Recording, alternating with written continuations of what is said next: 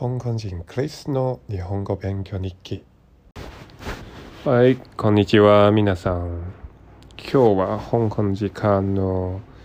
9月10日夜中3時くらいですね。最近仕事後からいつも眠くないので今待って寝ないんですね。今ベッドに横になって、うん、ちょっと眠くなるけど寝る前にポッドキャストを作ると決めました。前回のポッドキャストで、うん、一つの日本語勉強方法について皆さんに紹介しました。そのエピソードの中で、うん、特に日本語字幕受記アニメとかテレビ番組とか YouTube チャンネルとか見たらと自分の日本語能力を争奪するように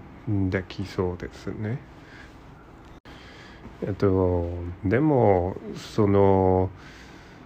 方法は、えっと、自分に対してインプットだけですね。例えば、うん、一日中でアニメだけ見ます。その時に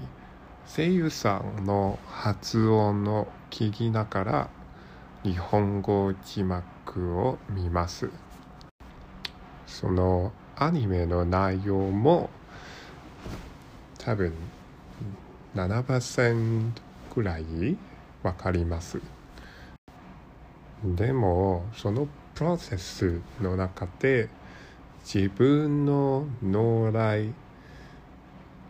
再言語化のプロセスがありません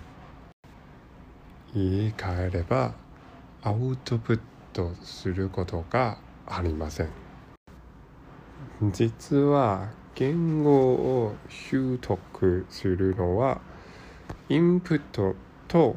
アウトプットも大切ですね。でもアウトプットすることに対して自分の上達するプロセスがもっと実感がある。僕の経験で言えば、うん、あいときて日本人先生と会話練習するときに、うん、最初の会話練習に比べて今自分の会話力が